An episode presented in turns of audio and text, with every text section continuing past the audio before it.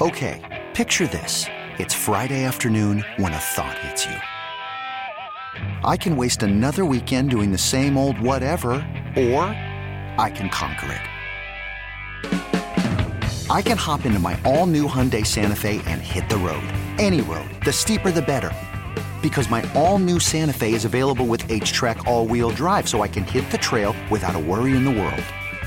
Heck, with three rows and best-in-class rear cargo space, I can pack the whole family in with all our gear.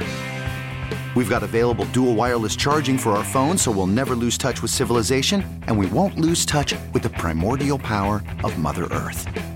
So which is it? Waste the weekend or do something a little more epic? And conquer it in the all-new Hyundai Santa Fe. Visit HyundaiUSA.com or call 562 for more details. Hyundai, there's joy in every journey. This episode is brought to you by Progressive Insurance. Whether you love true crime or comedy, celebrity interviews or news, you call the shots on what's in your podcast queue. And guess what? Now you can call them on your auto insurance too with the Name Your Price tool from Progressive. It works just the way it sounds. You tell Progressive how much you want to pay for car insurance, and they'll show you coverage options that fit your budget. Get your quote today at progressive.com to join the over 28 million drivers who trust Progressive. Progressive Casualty Insurance Company and Affiliates. Price and coverage match limited by state law. In this wide world of sports, some stories can slip through the cracks. Now, before we do this, let's go over the ground rules. Pelican Brewing presents the Daily Ticker, where Dirt and Sprague visit with the insiders that are covering the stories you've heard about and some you haven't. How'd you do that? Actually, I'm not even mad. It's amazing. The Daily Ticker with Dirt and Sprague is brought to you by Pelican Brewing, born at the beach. Right, Daily Ticker time here on a Friday, brought to you in the fan by Pelican Brewing Company, born at the beach online at pelicanbrewing.com. Excited to talk to one of our favorites, Brady Henderson. He covers the Seahawks for ESPN at Brady Henderson on Twitter. Go give him a follow. Uh, Brady, good morning to you, man. If I would have told you in August we'd be interviewing you going into week eight of the NFL season, getting ready for a six and one New York Giants team, first place. No, not first place. They're behind the Eagles, but almost first place. Taking on the first place in the NFC West, Seattle Seahawks at four and three. What would your reaction have been?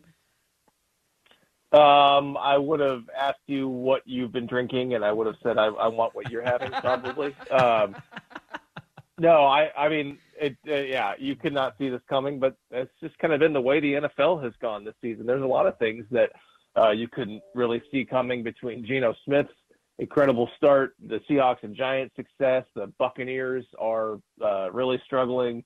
The Jets are good for the first time in however long it's been. So that's just kind of been the theme of the NFL this year. And um, yeah, this game, it, it's not only an intriguing game because of the records, but and I know it's also maybe a little early to be talking about like playoff implications, but you know, this is two NFC uh, teams in, in a conference that, you know, there's, it's pretty down this year. And so this very much could have a lot of bearing on what happens uh, you know, in, in, a couple months from now. I'll try to shorten this, Brady, because I feel like I could talk for 15 straight minutes before you of just like how wrong I've been so far, uh, not just with the Giants, but particularly with the Seahawks, because, you know, I, I follow your great coverage and you see the roster and you see the quarterback position and, you know, you see what's been happening the last couple years with Russ and Schneider and Carroll. And I'm like, yo, I would get rid of Carroll. You're doing a rebuild. He's been really damn good. I mean, this whole season's been a dream. I think everybody continues, Brady, to wait for the slipper to kind of fall off the Giants and the Seahawks. I'll ask you this covering the Seahawks. We're, we're still ways away from the playoffs, but are you are you buying them? Are you starting to put yourself in that mindset, barring an injury, of course, and obviously DK's injured right now, but are you yourself kind of starting to talk yourself that hey, this is this is legitimate and this is something that you could see reaching the postseason? Yes, yeah, because uh, mainly because you know going into this season, I was pretty. I, I thought they had a really solid roster around the quarterback, and the big question was going to be, can the quarterback, you know, and at the time I thought, can the quarterback just be like an effective game manager? And if so, you've got enough around him to maybe, you know, be around 500 or something like that. But not only um, are they getting much better than game manager level play from Geno Smith, they're getting such good play from him that it's you know 500. Uh, I mean, they could be more than that. And obviously, when they're four and three, Um, and finally, their defense is starting to round into form. I mean, this looks like it, it could be a, a playoff team, especially with, again, just how down the NFC in, and overall is and, and how, you know, nobody looks like they're really in, in danger of running away with that division right now. And they're in first place. And, you know, the, the Rams and the uh, 49ers and the Cardinals all have issues of their own. So, um, yeah, it's, it's, you know, the defense, I, I think you kind of need to maybe see it for one more game, but mm-hmm. it's two straight games where they really look like they know what they're doing and they've got their issues figured out. Uh, going to have a tough challenge this week against a team that you know they know is going to want to run the heck out of the ball, but um, yeah, there's it's it's just it's hard to point to what they're doing as a fluke. I, I think you could say the Giants have probably overachieved based on their level of talent, um, but yeah, I think the Seahawks it just feels it feels more real based on the team that they have. Yeah, watching the quarterback play too, it feels a little more sustainable, right? The way Geno's going instead of Daniel yeah. Jones, and you know, I, have heard from Seahawks fans this year. I, part of the reason uh, I didn't give them much of a chance to to have a great season is because I didn't expect much from their draft class. We just we've kind of seen Seattle struggle in in that department, which is funny because they built those Super Bowl teams based on just incredible drafting prowess. And there's those famous stories of, you know, the D draft grade or whatever it was for all those guys that went on to lead the Legion of Boom. Uh, how much? I mean, Geno has gotten a lot of credit, and rightfully so, because he's playing great. How much credit do you give their start to just how they've hit on some of these rookies and the impact that the young guys are having right out of the gate? Yeah, it's been a big deal for them. It's it's six of their nine draft picks who are either starting or playing significant roles right now, and in some of those cases, like you know, really I would say most of them, uh, those guys are actually helping them win games. You know, early in the season, you could maybe say, like with Coby Bryant, for instance, that you know they weren't really winning because of him. They were just winning. You know, he he was doing just enough to hold on to that job, and they were kind of working through the growing pains. But really, like you know, Boye Mafe, he's playing a lot. Really hasn't made, I would say, like a, a huge impact uh, plays the way that some of the other guys have, but you know, they're winning because of the rookie tackles. They're winning because of Tariq Woolen and uh, because of Ken Walker. And so um, it's it's not just like those guys are there and just hanging on. Like they're there and helping them win games. And I think you obviously hit on the draft pick, so that that's that's part of it.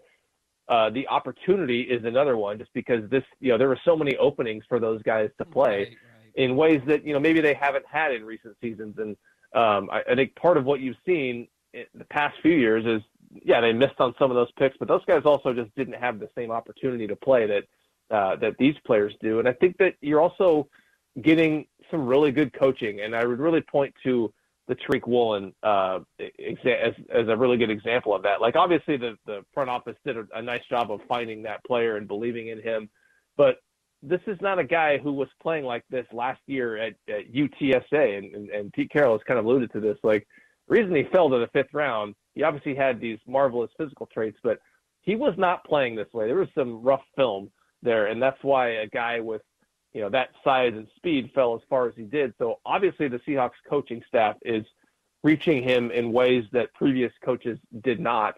Um, and so I think you've got to give some credit to them here as well, especially with the Woolen pick. I, I, saw your report on DK. We don't know if he's going to play. At least we don't know. What does your gut say? And and what do you just think about the matchup? Because every week the Giant thing seems to be well, they they can't really pass the football, and then they come back and they end up winning. And so I'd imagine Seahawks fan is nervous as all hell, despite this game being played in Seattle. Uh, what do you think about the matchup and DK's status? My gut is not always right, but my gut tells me that they're going to rest him at least one week. And um, I know it's not totally unheard of for a guy to not practice and then end up playing. Tyler Lockett did it last week, but this just seems like a, a more severe injury. Tyler Lockett's got a, a bum hamstring, which you know, it, depending on how severe it is, you could play through that. This I just this seems like an issue that they do not want to have linger or get worse with DK. So my my gut is that they're going to give him at least one week off. Um, and then in terms of the matchup, you know, I, I still think that even without DK, that this is a game the Seahawks, I don't know if maybe should win, but definitely um, should not be impossible for them. I mean, the Giants, they pose a really strong threat with running the ball, and Saquon Barkley, it looks like he's back to form. And, you know, they've also got a quarterback who can make do some damage with his legs, and they have struggled against, you know, mobile quarterbacks, whether it was Taysom Hill or uh, Marcus Mariota to a lesser extent. uh, Kyler Murray a couple weeks ago, even when they had that really good game against Arizona. I think he still ran for 100 yards. And so, uh, but that said, this is a Giants offense that is very limited outside of Saquon Barkley and Daniel Jones' legs. They've got, you know, a journeyman named Marcus Johnson starting for them at wide receiver. They don't have Kadarius Toney. Uh, so the weaponry is, is not all that strong, and you really know exactly how they're going to try to beat you. And I think that's really the only way that they can beat the Seahawks. What's your favorite Halloween candy? Oh, Nice. Oh, good one. Um, Mr. Goodbar. I know that's kind of a, a deep Oh. cut in the candy game. I love but, a uh, Mr. Goodbar. Yeah. You know, I love that we asked you all these football questions, and the first one you go, "Oh, good question," is a candy question. Like, okay, I, I guess I guess It I'll was- rewrite it was football implied. questions. Well, it was implied that the football questions were good ones, but Brady- you you just stumped me in ways that you didn't with the football one. uh, I guess it's kind of a weird two-parter, but I know we're against it here. Uh, one, are you pro or anti-costume guy for Halloween if you're partaking in a, a party or whatever? And then, do you expect the Seahawks to make make a move at all for the trade? We've seen some trades go down. You mentioned Kadarius Toney, who's now in Kansas City. Um, we've seen Robert Quinn go to the Eagles. Do you expect the Seahawks to be involved in anything? Are they buying in on this team? I guess is what I'm asking.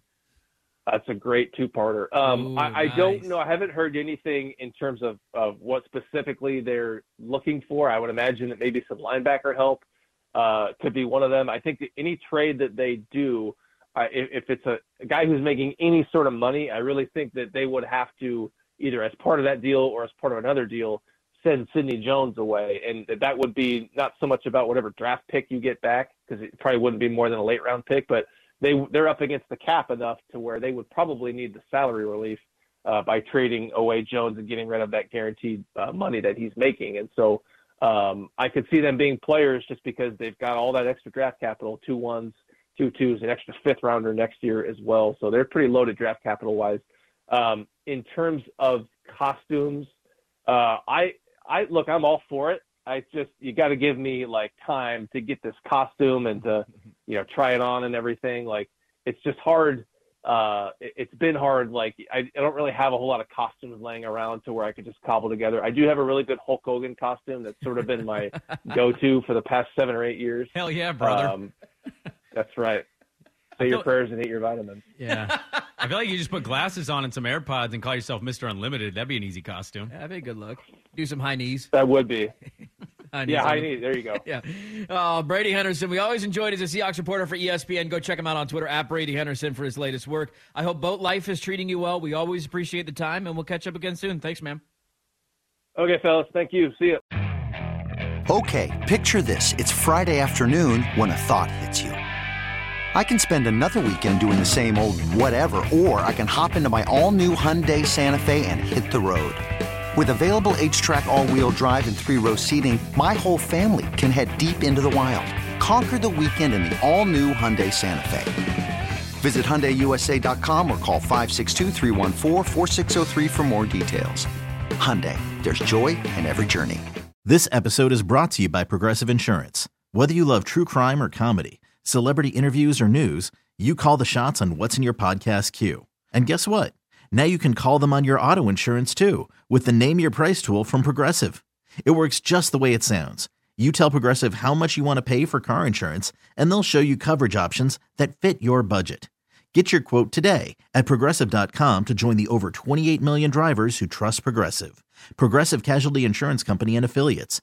Price and coverage match limited by state law. T-Mobile has invested billions to light up America's largest 5G network from big cities to small towns, including right here in yours. And great coverage is just the beginning. Right now, families and small businesses can save up to 20% versus AT&T and Verizon when they switch. Visit your local T-Mobile store today.